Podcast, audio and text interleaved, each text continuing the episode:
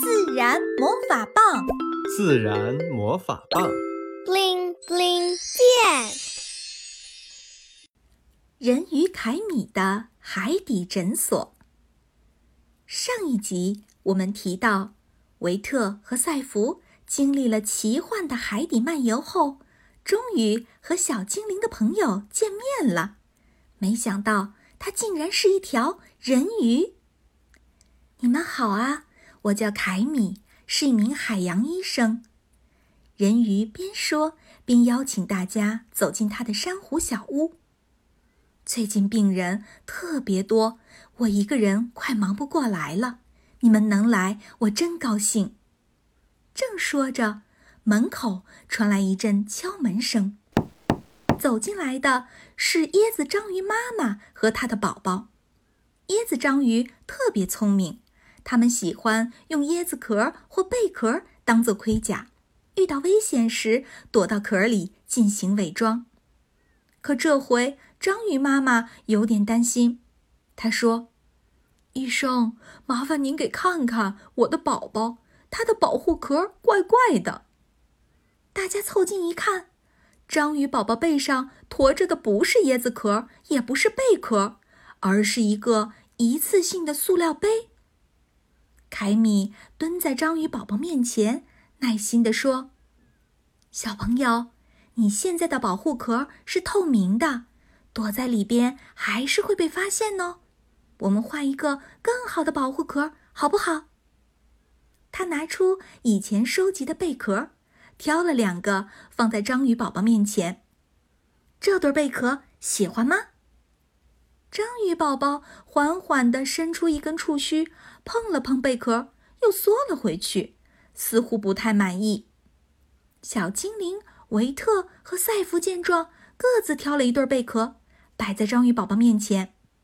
章鱼宝宝挨个儿用触须碰了一遍，最后对赛弗的贝壳表示满意。当他缓缓地把身体从塑料杯中移到贝壳里时，大家终于舒了一口气。紧接着走进来的是绿海龟，他皱着眉说：“医生，我鼻子疼。”凯米仔细检查海龟医生的鼻孔，发现确实有东西堵住了。他给维特赛弗使了个眼色，他们一左一右稳住了绿海龟。凯米用镊子夹住堵塞物，安抚海龟说。别害怕哦，很快就好了。说时迟，那时快，他使劲往外一拔，哎呦！小精灵赶紧按住海龟先生的鼻孔止血。很快，海龟先生就感觉舒服多了，他又可以畅快的呼吸了。凯米看了看刚刚拔出来的东西，居然是一根塑料吸管儿。病人陆陆续续的进来求诊。魔鬼鱼被鱼线勾住了，快游不动了。玳瑁海龟把漂浮的塑料袋当做水母吃掉了，肚子不舒服。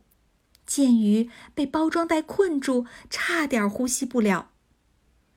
突然，布鲁布鲁布鲁，布鲁布鲁布鲁，凯米身边的一只海螺叫了起来。凯米抓起它，放到耳边说：“喂，你好。”凯米海底诊所，维特和赛弗相视而笑。原来那就是海底电话。放下电话，凯米面露难色。海湾那边有一只小海豹被渔网困住了，我可能要出去一趟。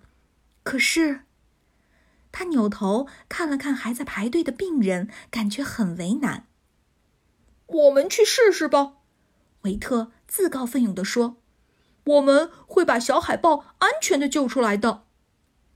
那实在太感谢你们了，凯米感激的拥抱了维特、赛弗和小精灵。事不宜迟，他们沿着原路往回游，很快就回到了出发时的小船。小精灵赶紧开船往海湾的方向驶去。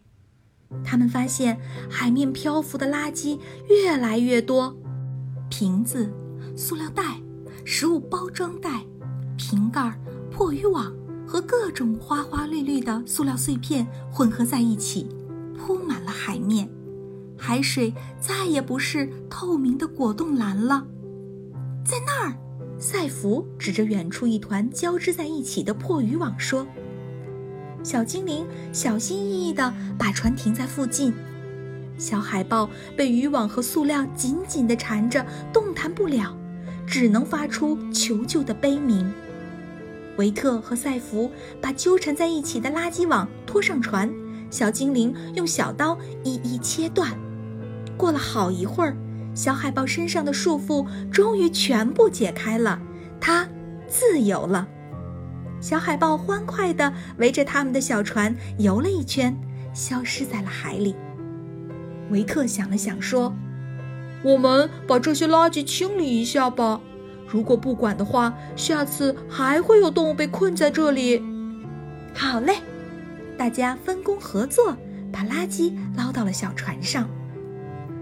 太阳马上就要下山了，维特和赛弗把附近海滩的垃圾全部捡干净了。看着夕阳把海面慢慢染成了一片绯红，刚才还一片狼藉的地方，原来是这么美。赛弗有点累了，靠在维特的肩膀上，突然小声哭了起来。怎么哭了？不开心吗？维特问。哥哥，我们以后经常来清理这里好不好？我想起小海豹刚才求救的样子，心里真的好难过。维特用力的点点头。嗯，我答应你，以后我们经常来，让这个地方一直这么美。赛福笑了，趁着那片绯红，笑容好美。